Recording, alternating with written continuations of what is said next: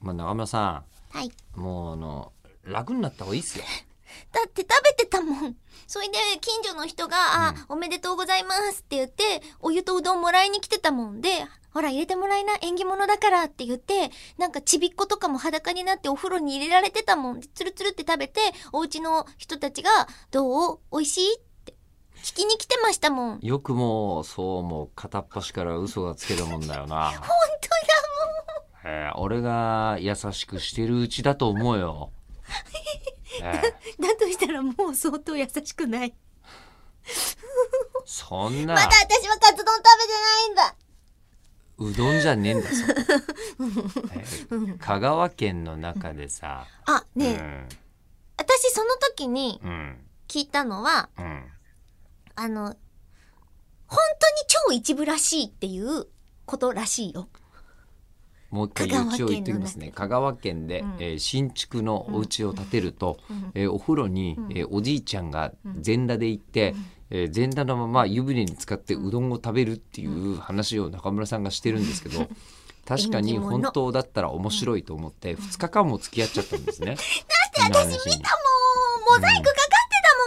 てたもん、おじいちゃんに。ちょちょ嘘かもしれないじゃないですかもしかしたらえ、じゃあおじいちゃんそのものじゃなくて、おおじいちゃんのおじいちゃんにかかってたって話。おじいちゃんのおじいちゃんにかかってたんだとしてもだよ。うん、全裸だったから、で近所の子たちが来て、そう、一緒に縁起物だからそう、風呂ほら入っ。って言ってて、うんでお母さんたちが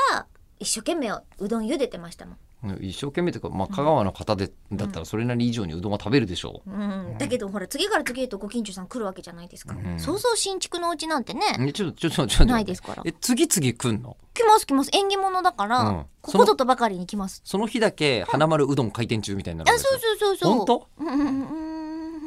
でうどんでしょでそのうどんで、うんうん、でそういううどんのうんこう食べるとなんかいいことがあるんですか縁起物らしいです縁起物私よく分かってないんですけど、ええ出来上が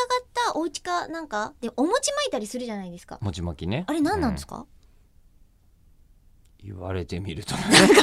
そういうこういうはことだと思うんですよ 確かに今なんで言われて餅みっててなるじゃん今のは分からなかった今のは分からなかった がでしょだだけど、黒うどんはけどやってたの見